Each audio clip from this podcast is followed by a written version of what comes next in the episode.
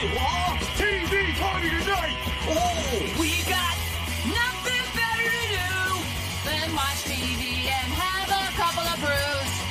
Don't want to talk about anything else! We don't want to know. We're dedicated, yes! To our favorite shows! Oh, my circuit! Everybody loves Hypnotoad. Scary dog! Blurson at Blurnsville. Good evening. You are listening to a Rattlegion Broadcasting Premier Podcast TV Party Tonight. I'm your host, the mandated reporter, and frankly, I'm mortified, Mr. Mark Radulich. And tonight, our favorite show is Green Eggs and Ham, Sam I Am, brought to you by the good people at, actually, the Green Eggs and Ham, the second serving, brought to you by the good people at Gulfstream Pictures, a stern talking to a stern talking to a very good production warner brothers animation and netflix. Uh, green eggs and ham is, is an american animated comedy adventure streaming television series based on the 1960s dr seuss book of the same title. The initial miniseries premiered on november 8th 2019 on netflix and received critical acclaim for its animation humor story and voice acting. We reviewed this when it came out. You can check that in the archives. December Plug, 20- plug. December 2019, Netflix ordered a sequel miniseries, which doubles as season two Green Eggs and Ham, the aforementioned second serving, which was released April 8th, 2022, and is a loose adaptation of the Butter Battle book. And joining me as she does with all things animated is Alexis Hejna from Honeysuckle Rose Creations. How do you do, Madame? Doing good. Nothing like going from a story about the importance of trying new things to a story about the dangers of escalating arms ra- races. Yeah, I thought that was a really, really good theme for children. Oh, which this- absolutely. for which the show is aimed. You know, uh, mutually assured destruction, sharing is caring. That's the kind of thing you get in kindergarten, if I remember correctly. Yeah. At least they changed the name from in the book. It's uh, the final weapon is actually called the Itsy Bitsy Big Boy Boomeroo. So now it's the Moolaka Moo.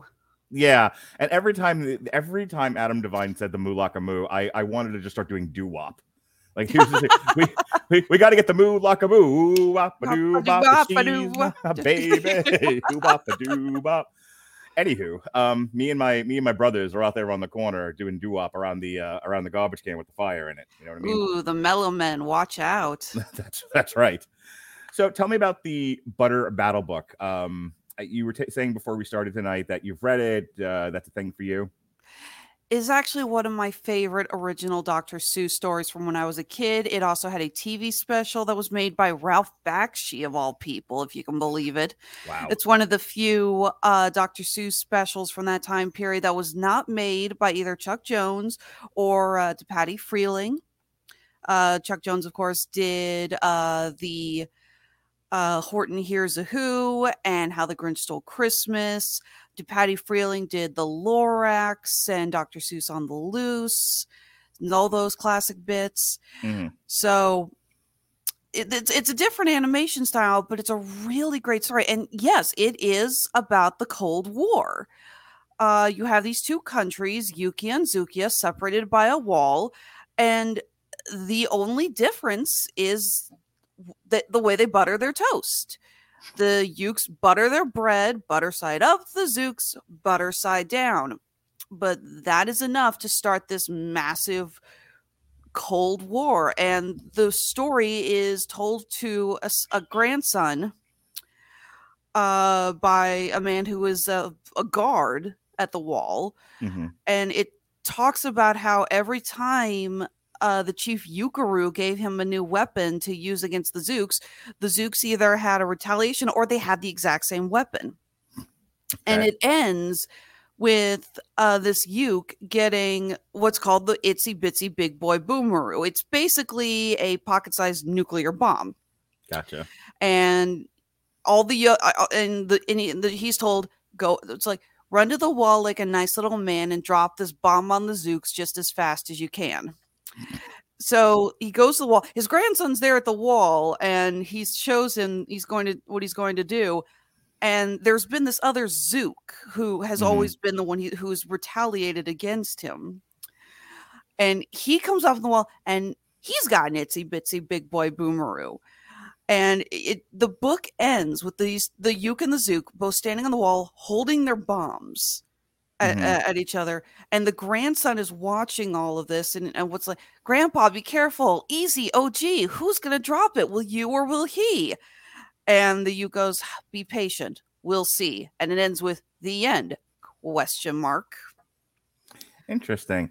So I didn't know that. I didn't know about any of that when I was watching this. I just thought they invented a wholly new plot for season two because the first one was so popular. Uh, but it's interesting that this is pretty much derived exactly from the Butter Battle book. Mhm. Um, also, I do find that interesting that you know Dr. Seuss was like, we have to talk about the Cold War, we have to talk about mutually assured destruction, but we, but my audience is children.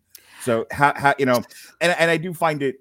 I don't know if he just if he, if in his opinion the differences between the Soviet Union and America at the time were so ridiculous that he was like it might as well be between buttering bread side up or side down or if it was I have to take a incredibly complex concept here and reduce it to something a child may understand.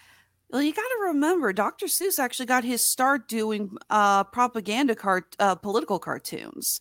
I actually have a book of his World War II cartoons. It's one of my favorite uh, books in my library, especially when you realize just how many of those could still be used today. Oh, for sure. You know, it's just like it's like wow, that, that doesn't look too different. I think my favorite one is his big. I think the biggest thing he hated was the U.S.'s indifference to the war in Europe. Because let's face it, if you're a World War II story, you know it took a while for America to actually try to get involved. We have it- a we had a long history of disengagement. I want to say um uh, I can't remember which president it was, but there was, but a lot of presidents won a lot of elections on the idea of let you know we'll take this half of the world, Europe, Africa, and Asia can do its own thing, and we'll be protected by the Atlantic Ocean, and then in in in the face what you're talking about in the face of World War II, us going, I mean, as you were about to say, we let a lot of stuff go. It, it and we worked for both sides. I don't know if people know that we were selling technology to the Germans during all of that, um, and some other things. There, there was a lot of, like I said, neutrality and working both sides up until the Japanese attacked us, and then it was like, well. you know, I guess we need to get involved now. And and yeah, there were there were a good portion of people that thought we should have gotten involved a lot earlier than we did. Yeah, there was this. Oh God, I'm trying to remember. There's this one cartoon where it shows uh, a salesman selling ostrich hats, so Mhm. you could bury your head in the ground and ignore everything around you. And then there's another one with a grandmother reading. I, I- think it's the Three Little Pigs. I, I it's some it's one some sort of fairy tale, and then as but those chil- but the pigs were European, so we don't care. So Dr. Seuss has a history of Mhm. stuff like this. I mean, if you actually analyze a lot of his books, there's a theme to a lot of them that kids aren't going to get. You know, but I mean, but adults, you read them and it's like, no, there's there's a plot to this. There's a reason for this. and I think you- that's one of the reasons I love him so much. So my dad's in his 70s now, uh, which you know tells you how old he was when all of this stuff was new. And I remember growing up as a kid, my dad had certain catchphrases, one of which was "I'm the god of hellfire and you're gonna burn, baby, burn," which was popular amongst my friends. But um, the the other one tells This you a is the man who we've brought in to listen to us discuss Looney Tunes meets DC, huh? Uh huh. Um, yes, and on the trivia show where he knew none of the answers, despite having watched all of the cartoons. In any case, um, one of the things that he used to say came from Dr. Seuss, and it was Horton Hears a Who, and it was something along the lines of an elephant faithful. You know, hundred percent. I, I said what I meant, and I meant what I said. What I and- said, an elephant's faithful one hundred. I said what I, I meant what I said, and I said what I meant. An elephant's faithful one hundred percent. and it spoke to my dad's uh, sort of value of honesty and make keeping true to your commitments. That if you say you're going to do something, you know you need to do it, and if you say something, you need to mean it. Um, For the which- record, that's actually from Horton Hatches the Egg. Oh, it's okay. Mhm. Either way, um, I had both as a kid, and he read them both to me as a child. Oh, child. they're both. I, I should add, it's actually on my bucket list to have a complete library of Dr. Seuss's work. It's including the that- ones that are now one of my banned. things huh? including the ones that are now banned. Oh, I've got a copy, and to think that I saw it on Mulberry Street. Okay. Is that now? Uh, officially- It's part of those. It's one of those larger collections. It's got Yeah. multiples in it because that was considered a staple of Seuss for a very long time. back when um and we'll transition to the show shortly but um we we discussed that on i think a damn you hollywood during one of the news segments didn't we about uh, the dr seuss corporation was whatever it's called was no longer they weren't banning the books but they thought that there was a handful of books they thought were problematic and not worth not worth the time of getting into it with select groups that tend to protest these sort of things and so they were just going to stop printing certain books and one of them was what I learned on Mulberry Street or whatever the name of it's called. And there was a couple of others. Yeah, it's not so much that they're problematic. It's more that a handful of them have illustrations that are no longer PC. Yeah. Dr. Seuss did live in another time period. And yeah, Mulberry Street has a Chinaman eating food with a with with sticks. And my- he's got the, the the hat and the Mhm. squinty eyes. Did you have all the ones that are now out of that are now no longer being printed? Is my question. Not all of them. Okay. but I've got but it but the Mulberry Street one I believe is one of the most popular ones people like to bitch about because yeah it's it's just the Chinaman hmm you know and I'm using that with giant air quotes I don't use that term Are you talking about Chinese Chinaman, Alexis? I, I don't even know if you know that reference, and I do it all the time. Um, I stole that from uh, Andrew Dice Clay. of course you did have, have you heard? Have you ever heard his forty-two long bit? no Okay, so Andrew Dice Clay walks into it. For, when I'm done here, go right into the next thing. Go right into your article that you wanted to talk about. But I have to now tell you about Andrew Dice Clay. So Andrew Dice Clay, uh, in his in his bit, goes into a tailor shop and he goes, "Hey, I walk into this tailor shop and there's this uh, Chinese uh, Chinaman." And, and he was like, "You want suit?" And he says, "Yeah, 42 long." And so the guy looks at him. He goes, "40? No, 42 long." You can see where this is going, right? that sounds like a very old Monty Python bit honestly it really does. I it cracks me up every time I hear it, and I'll still do like the 42 long thing, but mostly I just stole the this this here Chinese Chinaman. Uh, every time Robert and I have discussed the Chinese movie market, uh, that's that, that that's the first words out of my mouth. But hey, I hear there's rumblings on Netflix. There are, unfortunately. Doing a little research, I was trying to find out if we're going to get a Green Eggs and Ham season three. But while I do still have my fingers crossed for it, it was just revealed that the Netflix animation department, uh, specifically the kids and family space at Netflix Animation, has been gutted. Uh, Phil Rynda, whose official title is Netflix's Director of Creative Leadership and Development for Original Animation, was let go this last week, along with several of his staff. Interesting. So, yeah, I'm not finding a major reason uh, other than it is common news uh, for those who follow this kind of thing. Netflix's stock plummeted more than 30 percent in subscriber and revenue loss after its first quarter earnings report, which is a serious drop. Among other things that Netflix has announced is the um, uh, cracking down on password sharing. Mhm. Uh, they think this is a major reason why it's gone down so badly is that people have real, you know, they've realized that they're not getting new subscribers. We're just, you know, giving our password to our parents, basically. I'm wondering how much of this is. I mean, for them to have gone after the family and children center, I'm wondering if there's just not enough of a draw there anymore. They have a serious competitor in that particular space with Disney, and so I look at like my kids. Yeah, my kids watch a lot of anime. They're they're they're both getting into the tween age. I have an eight and an eleven year old. Um, a lot of the Netflix stuff is things they might not have ever heard of or are interested in. They're either going to go to where the anime is. The anime is on Crunchyroll or Hulu. Some of it's on Netflix, but not all of it. Um, and then they know Disney, and then what, what they what whatever else is out there, DreamWorks, Peacock. Paramount Plus and Nickelodeon. Right. So there's other places to go for for more well-known children content, and I'm wondering if now Netflix is feeling the pinch, and that's what and that's why they decided like this. It, it isn't. I'm wondering if it's half. We have the money. We'll just spend a, on a well-known entity instead of trying to create new things, or if it's the, just their whole children section just isn't drawing like it once was. I think the thing I'm most upset about this is that there's been an animated series that they've been wanting to do for ages. It was confirmed a while back. It's based on okay, what's the name of the author who did this? I want to make sure I got it right. Uh, Jeff Smith comic Jeff Smith's comic book Bone. Mm-hmm. Are you familiar with Vaguely. Bone? Yeah. Yeah, Oh, yeah, yeah, yeah. um, Bone, the comic. Yeah, uh, they first announced in 2019 they were going to do an animated series based on the book, which I Mhm. was really excited about because I loved Bone. I have the complete series. Uh, that's just been announced they're canceling it. It- Wow. it's it, I, I, pre-production apparently got pushed back massively due to the end of the world in 2020 Mhm. And yeah i guess they were still trying to get it off the stage they've also they were i guess going to do uh several Roald Dahl based projects and they were doing an adaptation of his story the twits which i'm a Mhm. huge Roald Dahl fan but i'm not 100% familiar with that. That's also uh been cut.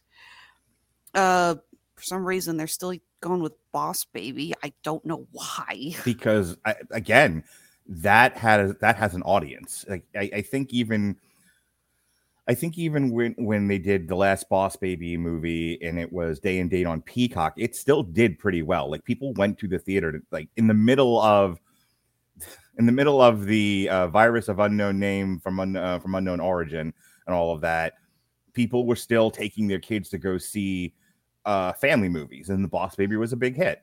My kids love the boss baby and like they're they can be a little cynical at times. Like they you know like i've, I've trained them up on movies such where they do have for children some discernible taste and they think the boss baby is freaking hysterical so it's got an audience So, yeah, it's just kind of depressing. And it does leave Green Eggs and Ham in the lurch. This is an amazing series. Mhm. Probably one of the best things to have Dr. Seuss's name attached to it to come out in recent years. You know, Well, compared to some well if you're compa- I was gonna say if you're comparing it to some of the live action stuff boy is that a low bar to clear I'm comparing it to the animated movies too. I I'm remember- sorry, I can't stand what they did with Benedict Cumberbatch as the Grinch. Oh, that, are you talking about that last Grinch movie where he, where it's like little Grinchy child? I Robert and I reviewed that. I think we I think that one we had a good time with. I remember my children really liking it. I thought you were going to say the Lorax. I'm not a fan of that one Either. I was going to say I don't know anyone that likes the Lorax, including children. Saw remember taking my aunt to see that and I lit and literally I walked out saying, "Huh, I didn't know that the uh op- that Operation Wall Street had a co-writing credit on this." Talking Didn't mean to make you do a spit take there. talking about Occupy Wall Street Yeah, what did I say? operation. Oh, wrong O word. Yes, Occupy Wall I, Street. I do it all the time. You are forgiven, madam. All right. Um, let's get into the actual green eggs and ham here. The plot of this thing is we've got a couple of things going on, and we'll tackle them one at a time. I'm not going episode by episode, as people know, just kind of a general 45 ish minute conversation here. Uh, we have Sam and his mom. That was the stinger at the end of season one, where uh, he thought his mother was the one cooking the green eggs and ham at the diner. And it's, it sets him off on a journey to find his mother because he had been given up uh, for adoption or something, such, some, some such thing. then we have the butter battle stuff, um, which is Yuki and Zookia. We have Guy and the child who I can't remember the EB. child, EB. Uh, they go off on an adventure by themselves. Uh, they get caught between these two warring factions. There's a lot of stuff with that uh, that kind of ebbs and flows over the season, but that's their own story, and that even gets subdivided into EB meeting uh, Romeo from across the wall, and, and them having a a Romeo and Juliet kind of a thing going on. Um, and Guy, who is working for the government of, I think it's Zookia, Zookia, yeah. uh, okay, whichever one it is, and him now having like split loyalties, you know, um, and then working towards sort of an understanding of, hey, between whatever side you're buttering your bread on, there's no need to fight. That is the whole theme there. Was um, I can't remember what, if any, was the third plot line to this, or was that all of it? Uh, okay, let's see here. So yeah, we got Sam going off with that. Uh, we got Guy with his inventions. We got EB with Luca. Mhm. Uh, there is the last minute plot addition of Michelle. Uh, Who's pregnant in this? Yes, yes, uh, apparently Guy and Michelle got married very fast. like you do. And uh, I guess whatever species they are go through pregnancy very fast. Because I think she says, like, I'm in my third week mester. Something And- like that. And then it's like, so this baby could come at any time. So Can we can we just start there? This is a look. every, every family handles childbirth um, and the birds and the bees, so to speak, differently with their children at different ages. This is obviously like a Y seven show, I believe, is the rating. Oh, Um, undoubtedly. Are did it strike you as odd that they just straight up addressed like pregnancy in this show the way that they did? I mean, it wasn't like ov- totally overt, but she's not pregnant in the first season. Obviously, they've obviously gotten together. There's some degree of implication. I'm for like I, I'm the parent that brought his that, that that lets his kids watch Scream, so I'm not that guy. But I can, but considering there are parents abandoning Disney left and right because God forbid a child have her period in a cartoon, um, I'm wondering if this struck a chord with people, and they were like, no, no, no, no, no, no, no, no, no no implication of nothing in my children's programming. What did you think about that? I've seen far worse on some Disney cartoons. You know, they don't go into a lot with her being pregnant. Hell, I Mhm. actually kind of like how they started up that you have the narrator. Keegan Michael Key, I think, is the glue that holds this show together. Not that anything else is like horrible, but Mhm. his narration just makes everything so much better. My son completely agrees with you. He thinks, and he didn't know that that was Michael Keegan Key, but he did say he was like, whoever this narrator is, he's the best part of the show.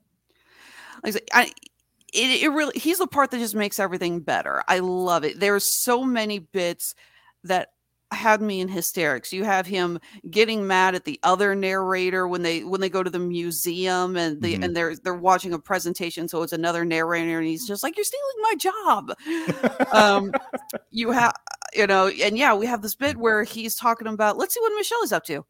She's going to the doctor. Yay. Okay. And then at the end, it's like, she's expecting a baby. We missed all the signs. Yes, we. You were bored too.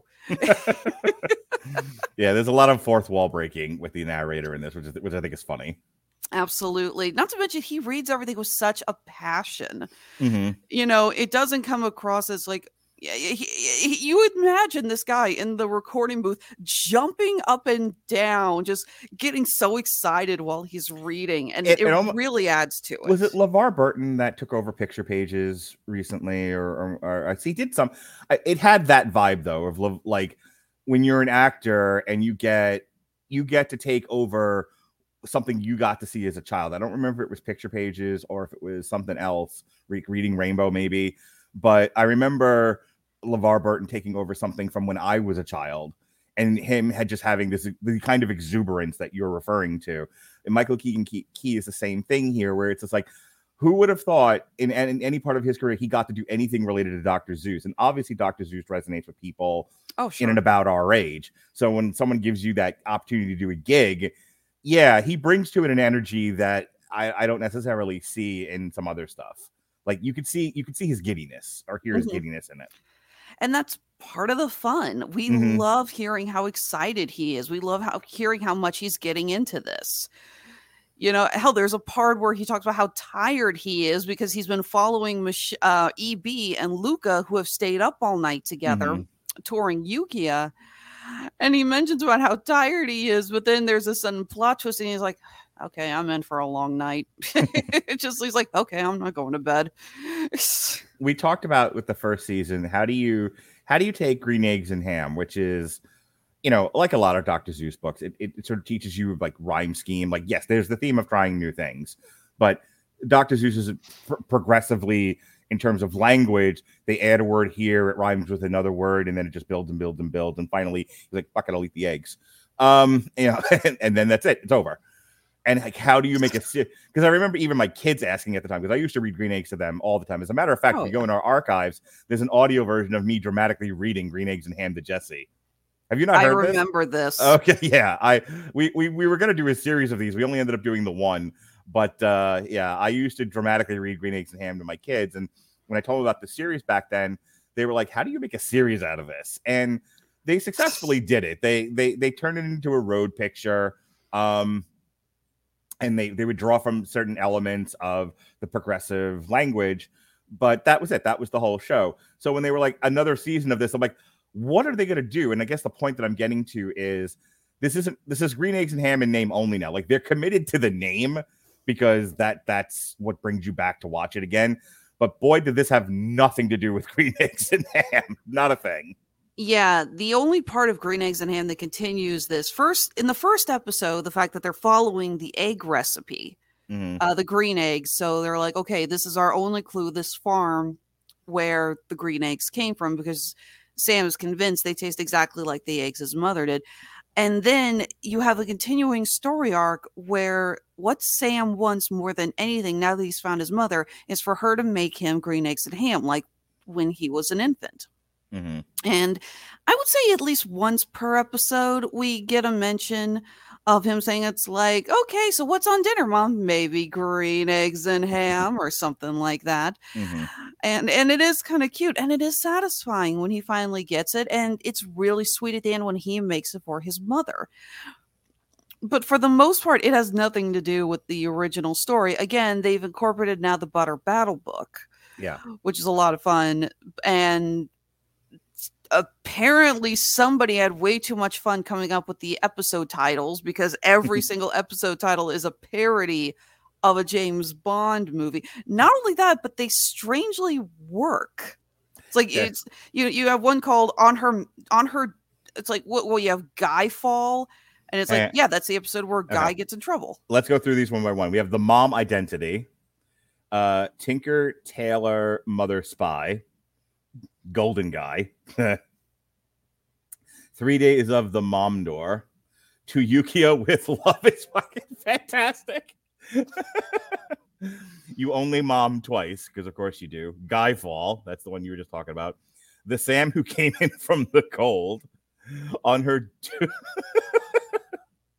I didn't even realize this. Like I, I was, like I said, I was like half watching, half distracted. You were probably hitting the skip intro button after the first episode. Mm. yeah, my, my son couldn't take it, and he wouldn't have Yeah. gotten any of these jokes. I gotta Now ask though, these, what did you think of the James Bond song that starts the episodes?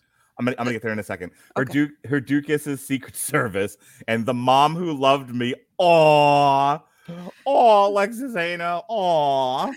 But again, if you actually, you know, remember what goes on in the episodes, Mhm, they make sense. It- mhm. you know, for example, the "You Only Mom Twice," which is hilarious. That's the one where they land on what is essentially Dr. Seuss's Bermuda Triangle. Mhm. and they find that the younger the further they go into the island they get younger so you have this beyond adorable sequence when they're fleeing Mhm. out of off the island and sam has turned into a baby at the Mhm. center of the island.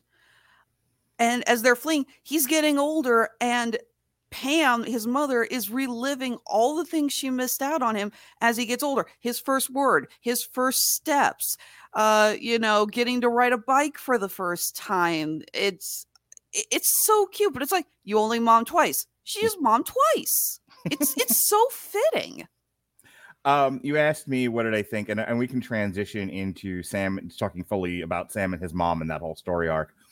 But uh, so it opens with the mom, and you don't know it's the mom at the time. You think it's Sam. That's what the narrator is alluding to, and then oh no, it's not Sam. Um, and she's doing like spy ninja stuff. And I remember my son's reaction to this. He was like, "What does this have to do with green eggs and ham?" I mean, we're gonna find out but it's a fair point like where if you're coming into this cold you're like what does this have to do with anything?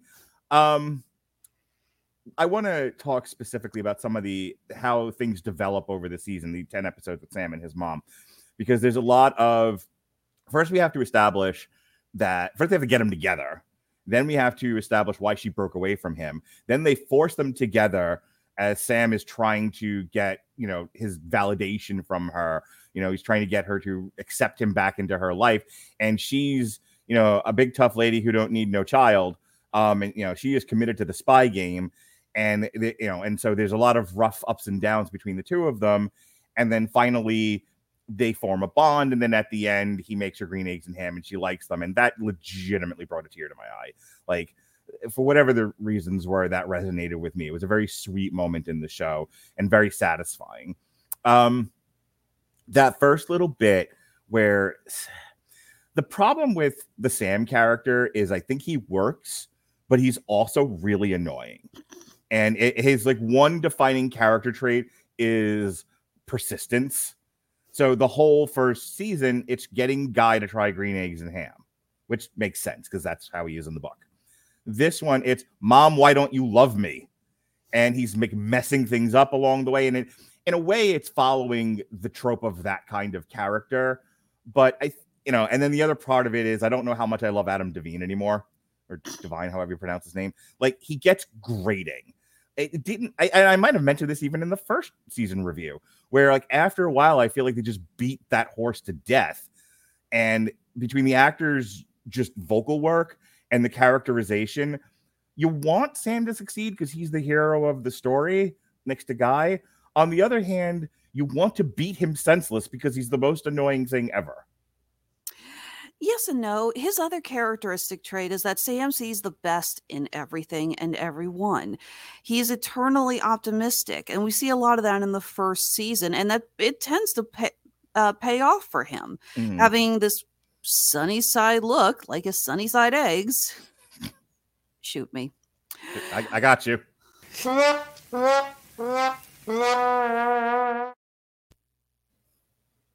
Thank you. You're welcome. you know, has always benefited him. And I think that's part of the reason why I loved him so much in the first season hmm is I just lo- it's impossible to watch some of the things he does and not have a smile on your face. It's it's a contagious enjoyment. I think because I'm so steeped in film and television criticism, I couldn't. It was hard. It was a little difficult for me to break away from the tropiness of it. You're Um, basically saying you're just you've, you you're just too negative. You're, you're just you're oh, you're I'm grump- negative. you're the grumpy old man in the mountains and you don't want them painted. How about they didn't do enough with it to differentiate itself from the natural trope? Okay, I'll give Um, you that. Thank you. Um, it, it, it felt like they leaned on it a little too much, and I'm like, all right, we get it. Like, get to the next thing, then. Let's move this on. There's other stuff happening in the show. Like, I, I have like, I wanted Sam to succeed. I wanted Sam and his mother to be together, and I and I was satisfied when it happened. That's what I said a few minutes ago. Mhm. But the but the way they got there was a little grating, and I'm glad they were like. I much preferred the stuff with Luca and EB to everything else happening in the show. And by the same token, I have the same issues with the mom, where you know the mom's like, I I can't remember what the exact thing is, but it's like I want to be a spy. I'm gonna be a spy. This is too dangerous for to be dragging an infant around. So I let somebody else raise you because I ultimately wanted to keep you safe. Uh huh. I've heard that one before a million other times. And I was listening to Robert and I. Um, we just recently re-aired the Madagascar review, and Robert complained about the tropiness of one of the Madagascar movies. And I said back to him, and I'm like, it's children's movie. Number one, number two. There's only so many stories in the naked universe. You're gonna you're gonna hear repeats, and all of that's true. Um, the difference is the fine art of relying on tropes is to differentiate them enough so that you, you almost don't notice it unless you really examine these things, or or you do notice it, but it's so good you don't care. I'm not entirely sure they were tremendously successful with Sam and her mother. It felt a little rote to me. Not that it was bad. It just, again, it was like I, I've seen all this before. They're doing and saying the exact same things characters in this kind of plot thread uh, would do in this kind of story. And then now you're all that you're left with is the natural charisma of the characters and the voice acting. And even then, while I like, you know, it's it's fine. I don't love it enough to get tremendously excited. I want to see who plays the mom and okay, Patricia, Clarkson. Clarkson. Great So- actress. Yeah, she's great. Um, she has been in uh the last couple of things. She's she's done a crap ton of things. Yeah. So She has a very long uh, filmography. yeah, so she's in She Said, or coming out later this year, which is a like a political movie. Um, something I'm really interested in, as a matter of fact. She was in in 2018. She was in a bunch of crap. She was in Out of Blue, Delirium, Jonathan, Maze Runner, um, some TV that she's done recently. State of the Union. She was in 10 episodes. Uh, she did, did some voice work in American Experience. She has a couple eight episodes of Sharp Objects, and she's in a bunch of episodes of House of Cards.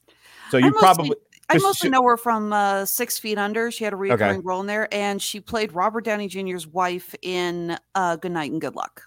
seems like she has she has a fair amount of voice work here. Mhm. She's she's a narrator in American Masters. Um, she's uh, a narrator in something called Nature.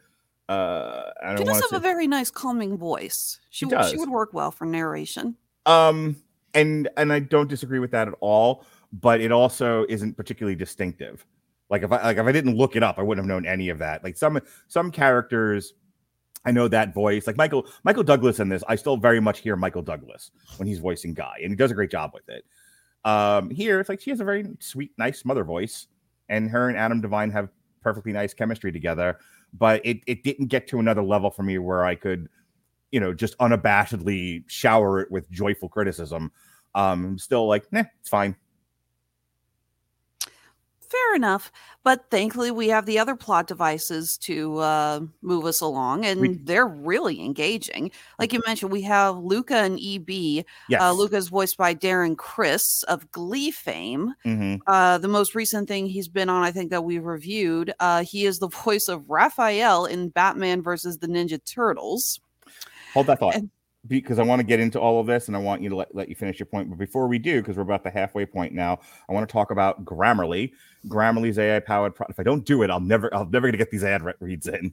For you listeners of TV Party, Grammarly is offering a free download of the Grammarly software. Grammarly's AI powered products help people communicate more effectively. Grammarly helps write mistake free on Gmail, Facebook, Twitter, LinkedIn, and nearly anywhere else you write on the web.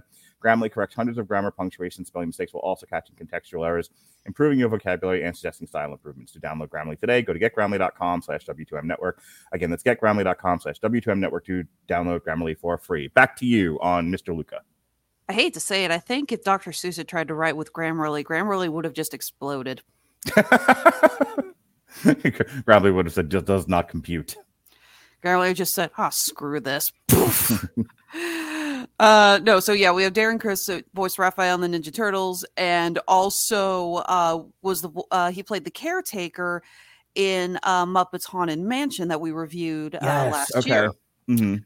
Yeah, so he's uh, done a lot of. I, I actually didn't realize how much voice work he's done. Pulled Mhm. him up on Wikipedia. He has got such a huge uh, resume of doing voice work. Very impressive. He has a very, very clear, distinctive voice. That's really nice. Mhm. I like it.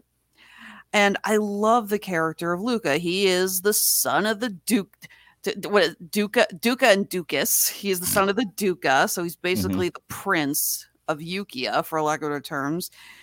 And I will say he has a very interesting character arc, but it's I think it's also just a little rushed. Mhm. Uh, we find him when EB uh, goes to the top of the wall, even though she's not supposed to, and they meet.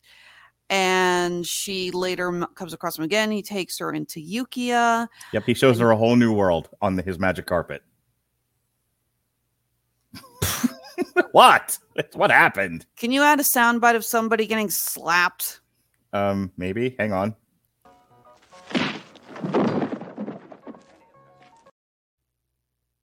I'm the horse. you may continue now. You just dismantled whatever I was going to say with the fucking horse. Congratulations. You're welcome. Anyway, he takes he takes e- EB around uh Yookia, um, and Yeah. and and then there he doesn't know that she's it, that she's from Zookia, so he thinks she's just a hot girl, and he's like, I want to show you all my things. Uh, I'd like to bring you to my house and show you my etchings. It's weird though because she's not from Zookia. She's from Right. Glurfsburg. She's living in Zookia right now, and there's Mm. a strong possibility that they're going to move there because Guy has been offered a job, and the Duchess is even so impressed with Michelle's painting. She, I, oh my god, watching that, I was just like, wow, I wish getting a job was that easy. Yeah, it's it's it's an awful shame that we try to convince children getting a job in the arts will pay anything or be easy yeah, based on television. it is really funny. She's like, you know, I'm looking for new royal portrait artists, and the portrait artist who's currently working, is like, wait, what? that was so funny.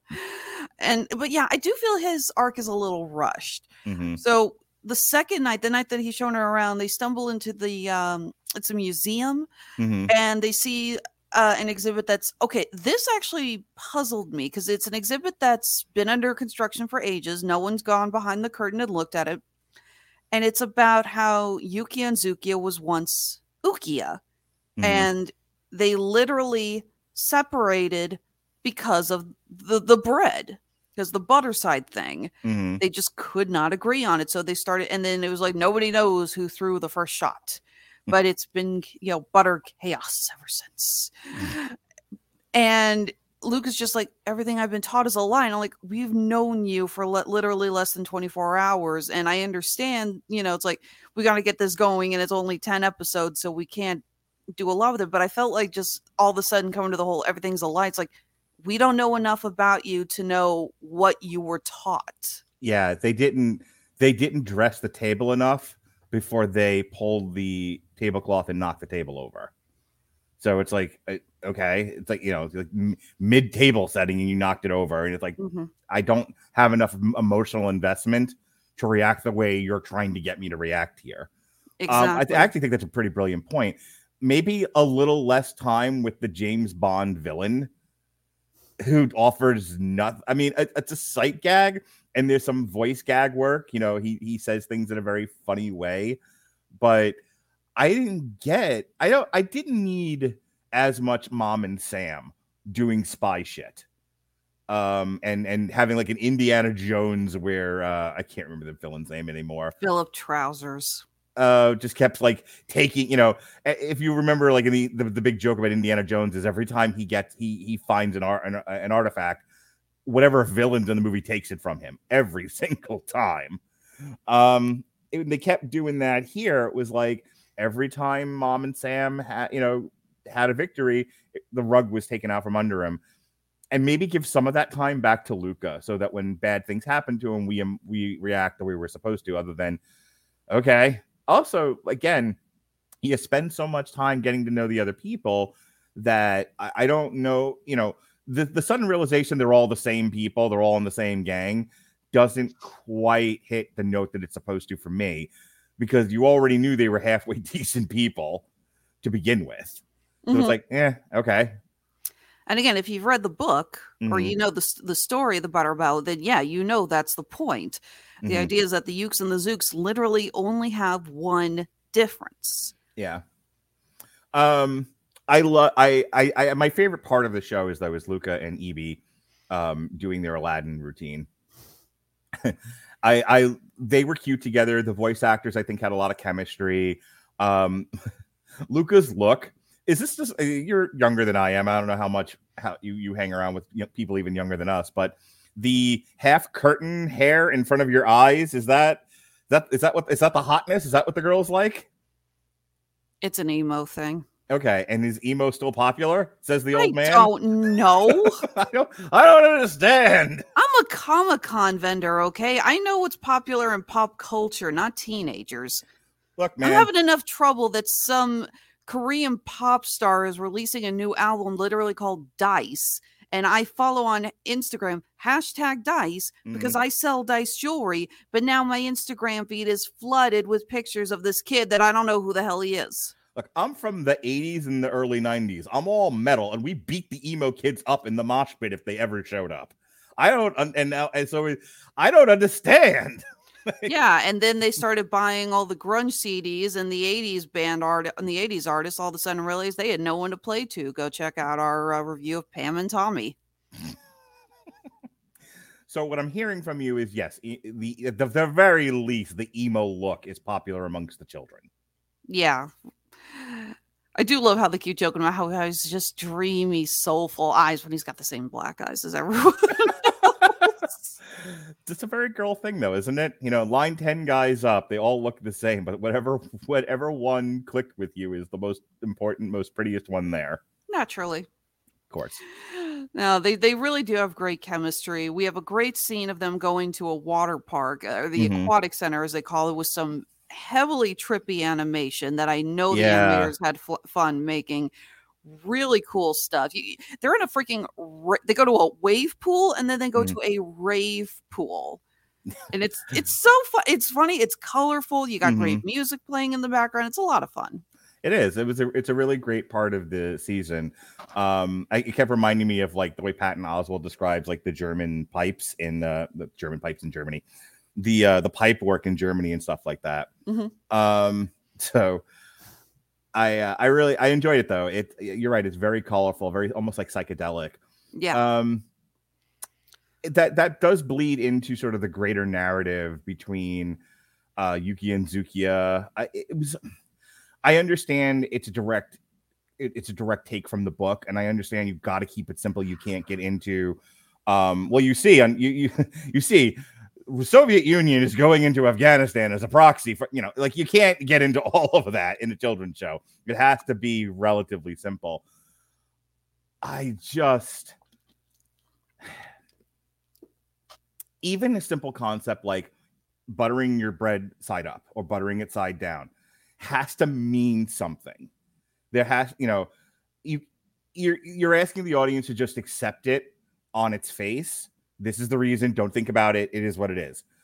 I just feel like better storytelling is well, when you butter it side up, XYZ happens, and you know, and that's why we all that is why we went with this. You know, this is why we all went with this religion of butter side up bread. But ah, but buttering it side down means X, you know, one, two, three, and that is why we all went in this direction, and that is why we accept Christ as our savior. Like you gotta give me more than just this is what split us up. You know, I, I just it, it felt like they said we're going to keep it thin they'll just have to accept that it's thin and this will rest on the personalities of the characters Well, What did you again, think? that that is the book. That is they they it's that is literally the butter battle book. I also think they did a really good job of okay, if you have never read the book or saw the Ralph Bakshi uh, animated special, Mhm. I genuinely like how they managed to hide, even though you you probably see it coming. I do like how they try to hide, you know, what's wrong with Yookia according to the Zooks. Mhm. um first of all i think it was a smart idea actually to have them start with the zooks as the book takes place with the yooks okay. and it kind of villainizes the zooks a little bit. So i think having the zooks be the starting off characters was a smart choice. sorry this every time you say that i just think it's like gangs from greece.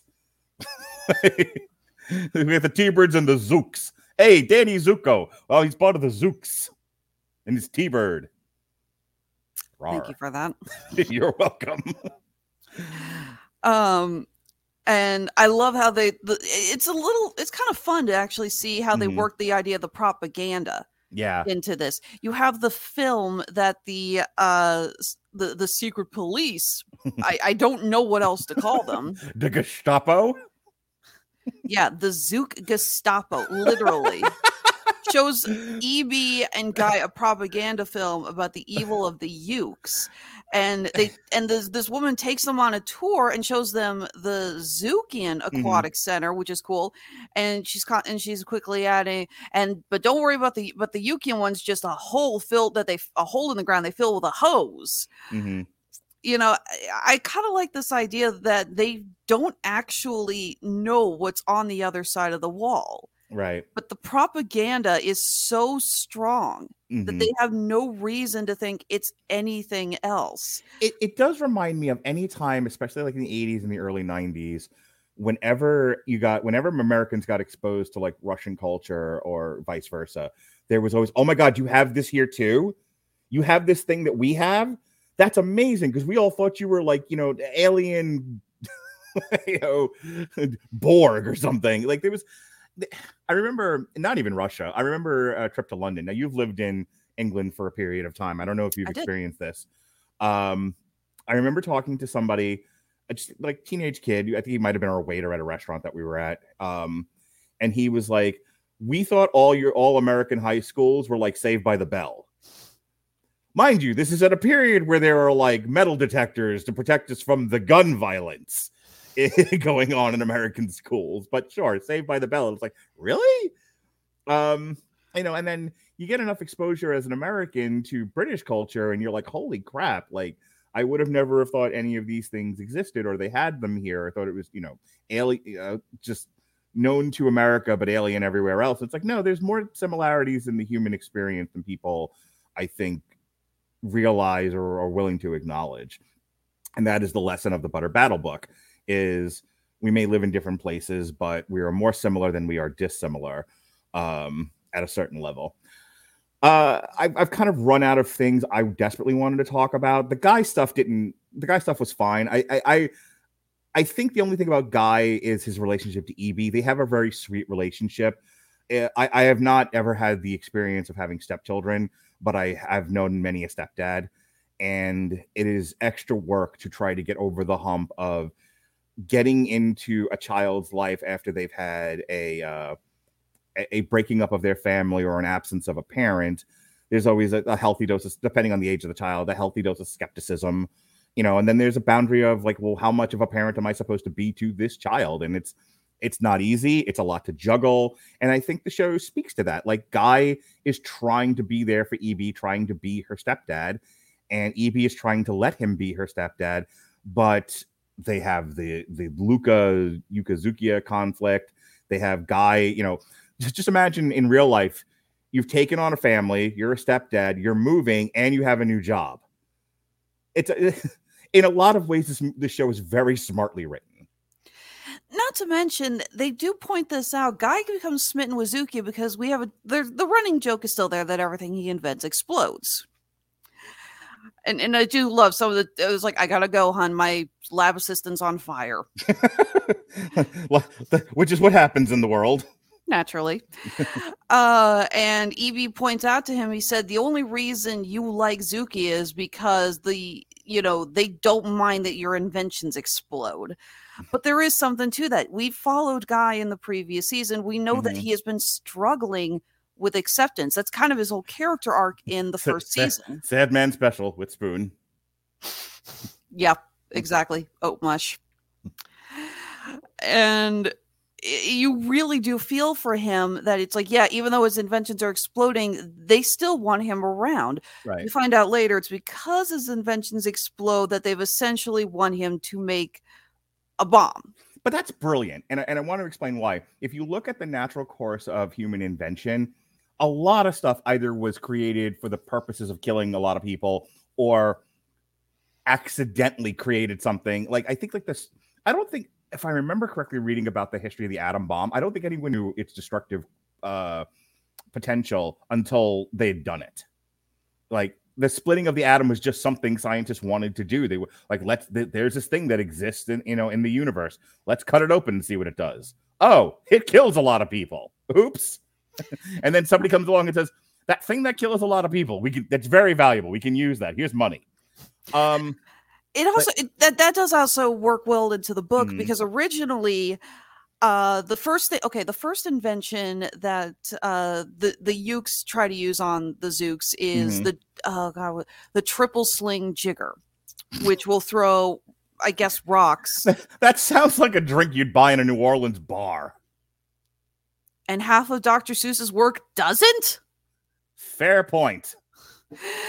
And, but then the Zooks come back with the Jigger Rock Snatchem, which is basically what Guy invent. Don't even make that gesture. No, it's Dr. Seuss. Hand down. Which is what Guy invents that attracts the Duke's attention. It's not designed to uh, you know. Hang on. If attack- you say enough Dr. Shit stuff in a row, you sound like you're having a seizure. I just want to point that out. so anyway, the jigger walk in the back is just what the fuck? Like, did, did you die? What happened? Anywho, the, the Jigger Rock Snatchem, flings the rocks back, and that's what Guy invents. But then, as it continues, they start the Zook start making less defensive stuff and more offensive stuff. Yeah. So, and again, that's a parallel the uh, the the, the escalating arms race that we saw during the Cold War. Originally, it was we need to protect ourselves. Let's make a defensive weapon, but now, then it quickly turns into, as the Duke says, the best defense is a good offense. Side note: Rita Moreno yes. as the Dukas. Where did they dig that up? She's so good. And I not know. just because she used to be on Oz. She's just a great actress in general. Yeah, we got her. We got Hector Elizondo as the uh, Duke. I didn't realize until I read until I was preparing the podcast and I was looking at the cast list. I was like, they got Hector Elizondo on here. Holy yeah. crap! No, they have a really good cast list, and credit to Jillian Bell's agent for the fact that she is in three episodes in this whole thing, and yet she's still got a pretty. Her name still shows up pretty early in the credits. All right. Anything else you want to talk about before we close out for the evening? Well, again, we don't know if we're going to get a season three. It hasn't mm-hmm. been announced, and Netflix has clearly realized they got to, you know, find money somewhere else because, mm-hmm. you know, they're getting tired of us all saying it's like, no, I don't need to subscribe. I got a password from my third cousin twice removed. Or I just don't need Netflix anymore. I only have X amount of time to watch television. The world is opening up again. I can go out and be among the people. Um, so I'm not going to sit home and watch this crap all the time. Or I can, or like I have a Disney Plus subscription. Good enough. Yeah, it's like, why do I need Netflix? I've got Disney Plus, I've got Hulu, I got Paramount Plus, I got Peacock, I got HBO Max. Yeah. I hate to admit it. I think the main thing I have Netflix for now uh, is Stranger Things. Right. Which is coming up in its fourth season, if I remember correctly. Look, there's still Fourth and final. there's still plenty. I don't I don't want to do a, another hour on this because we could, but I mean, there's still plenty of decent content on Netflix. But Oh, again, yeah. you know, if you look, you and I are steeped in, um, at the very least, entertainment culture for one reason or another. You know, this podcast, you're selling jewelry, my just general interest in this. Most humans are passive television watchers at best. They have a thing they like that they watch with their partner um, or their children, or a thing they put on for their children, and that's kind of it. They don't think about it. You know, there, there are people that will come up to me at work like, "Have you checked out this new show on Hulu?" And it like it was like three years old. You know, something along those lines. And so I think, you know, once once the streaming uh, war started, and people could find stuff that was easily digestible and entertaining um out there besides Netflix, I think there there became a question of do I need the service anymore? Is there anything on here I can live with I can live without? And I think for most people they they, they the, calculus was yeah, I probably don't need this anymore. Also, there's a lot of stuff on Netflix that hit big. A lot of people watched it. Red Notice being one of them. Um, a couple of other things. I think like the Adam Project was like the most watched re- thing recently when it came out. But they've also, but they've, but even though it was highly watched, a lot of people didn't like it. Like Red Notice sucks. you know, there's been a couple of situations with Netflix where everybody on earth watched it, saw it sucked, and probably like, why do I keep doing this to myself? Maybe Netflix isn't that great anymore. We, we might be on the downside of like, you know, prestige Netflix content. Adjacent to that, you have the power of the dog, which was a you know best picture nominee, you know, and won all these different Oscars for a variety of things. How many people actually watched it?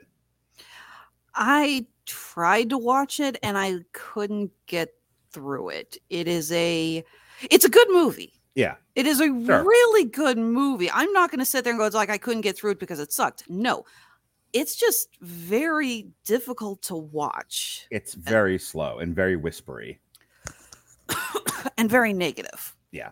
It, right. there's there's not a lot of things that really make you want to watch it. Right. It's very it's a tough pill to swallow. Um, Again, what? I didn't say nothing.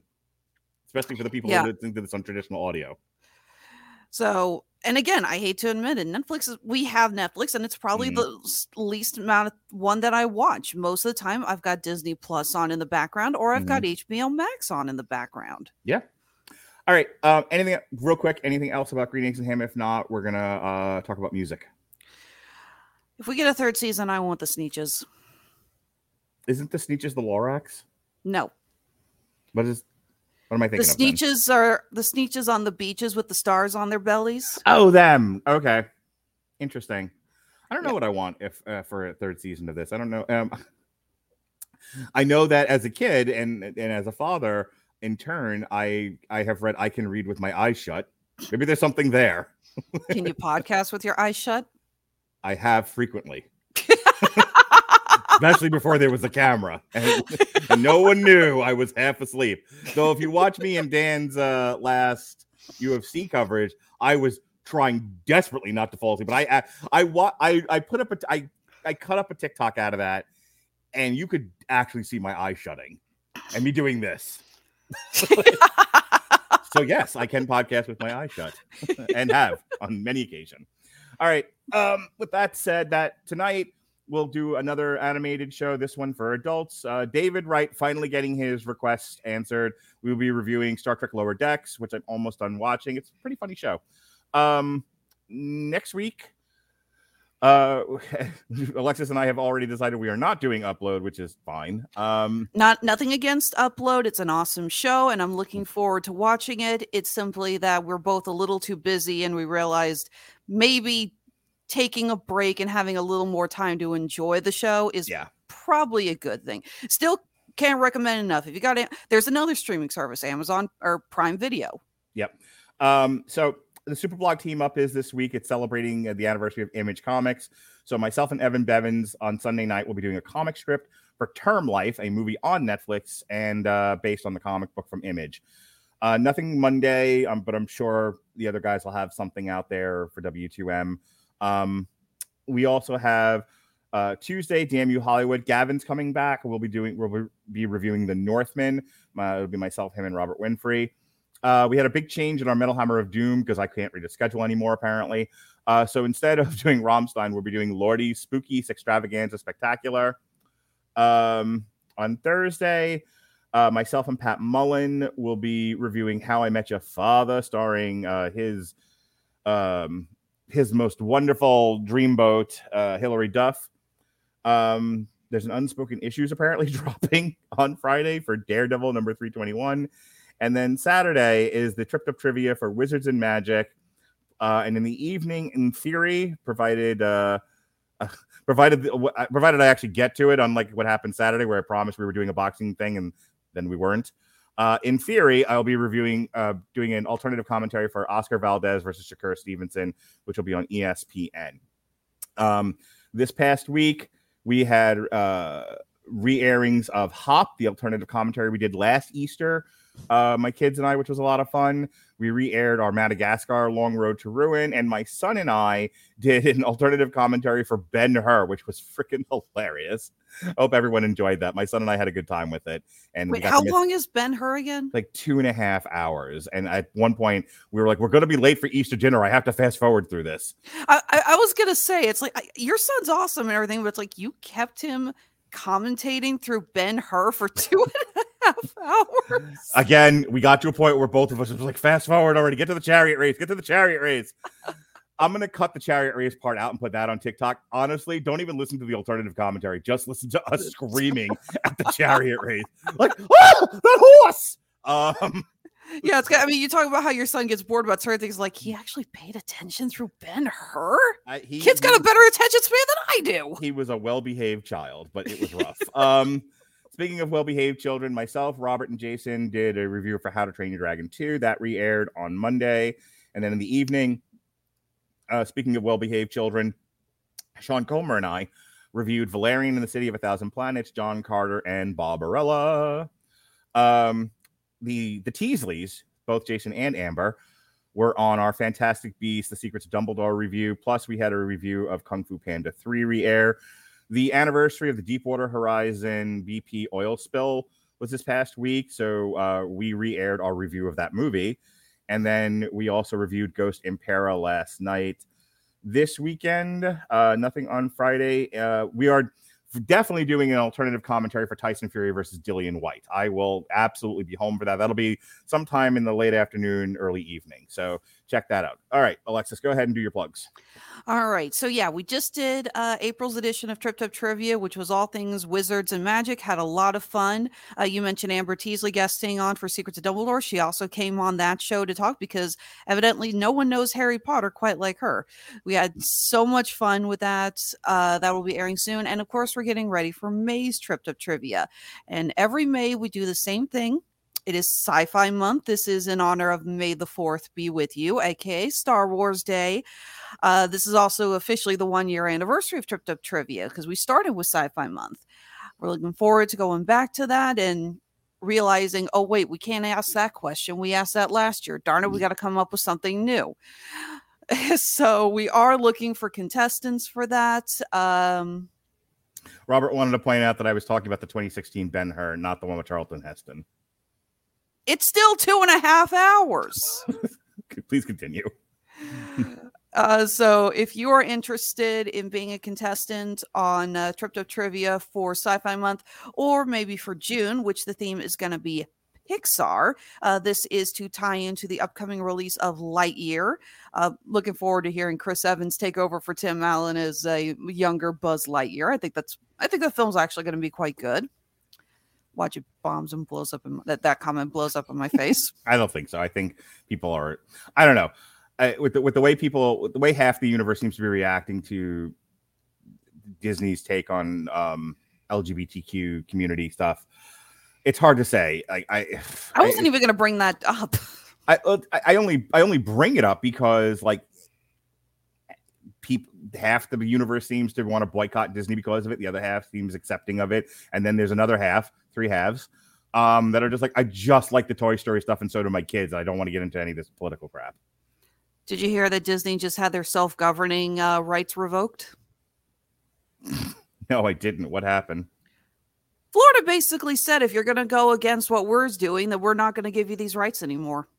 That's big, man. I read a I I think when I read um the swamp, which was like the development of Central Florida, it talked about how it was either that or Disney War, where basically the entire plot of land that Disney is built on is its own town with it with, Yeah. with with its own like fire department and everything else. So if they got that taken away from them, that's actually huge. That's that's a pretty big story. Yeah, basically they got tired. Okay, so Florida did the whole "Don't Say Gay" bill Mm-hmm. and a couple of other things, and Disney said we're not supporting this, and then a bunch of, uh, you know, conservatives started boycotting Disney, and then Disney ba- essentially said, "Go ahead and do what you want." I think Mickey Mouse is going to be around a lot longer than Ron DeSantis, and uh, Florida's government essentially said, "Oh, you want to play hardball? Okay, then guess what? We hold the cards." There's a lot of people from very blue states moving into Florida. Things will change over time, but in the immediate, still pretty red. So it'll be an interesting fight to say the least. naturally. So, but anyways, uh, back to what we were saying with Mhm. the tripped up trivia. So, May is Sci-Fi Month. June is Pixar Month. If you are interested in being a contestant on our game, go ahead and follow us and hit us up on Facebook or Twitter. Let us know. We're always looking for contestants who want to have a lot of fun. The trip, recording up trivia is always a blast.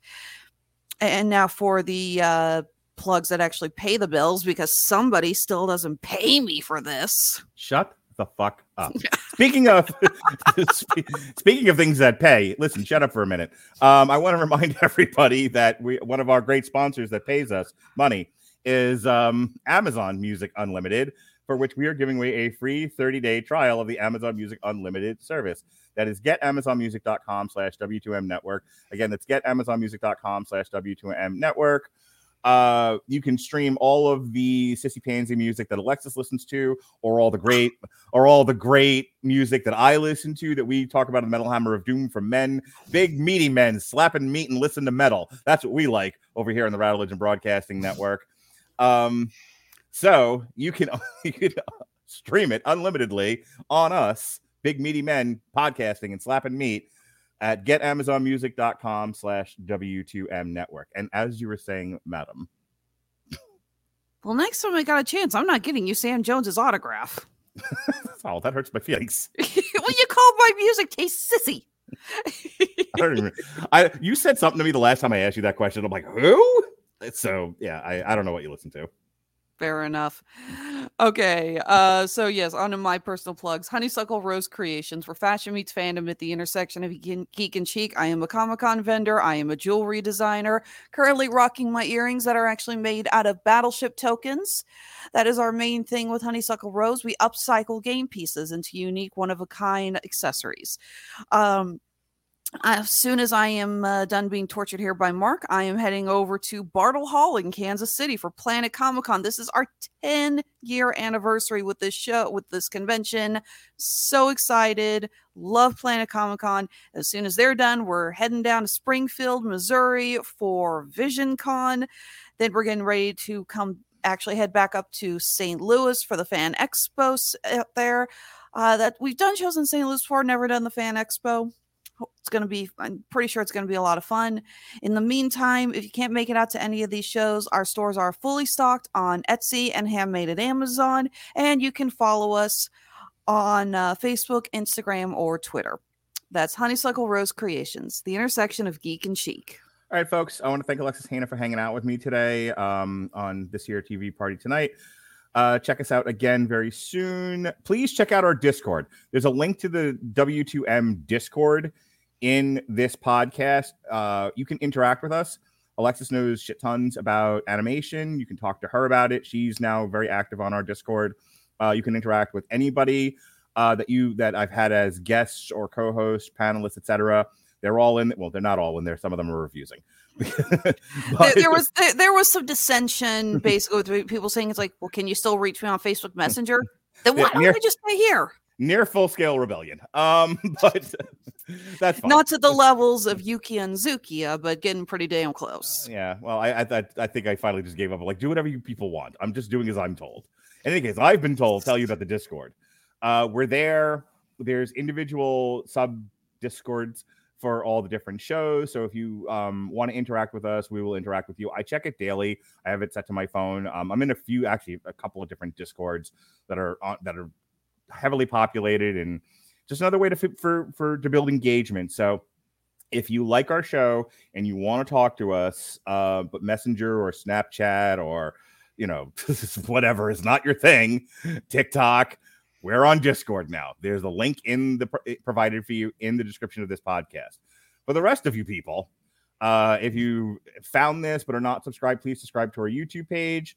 Uh, and then for everybody else, hey, remember when this just used to be an audio medium? Well, that too. please find us on Spotify or Apple Music or Google Podcasts or any podcast catcher that you like. We're there. We're W2M until we're something else. Uh, please like and subscribe. Leave a comment if you so desire. And now I'm done. I'm done talking now. It's Be like, well. It's like, please breathe. Yeah. Be well, be safe, and behave.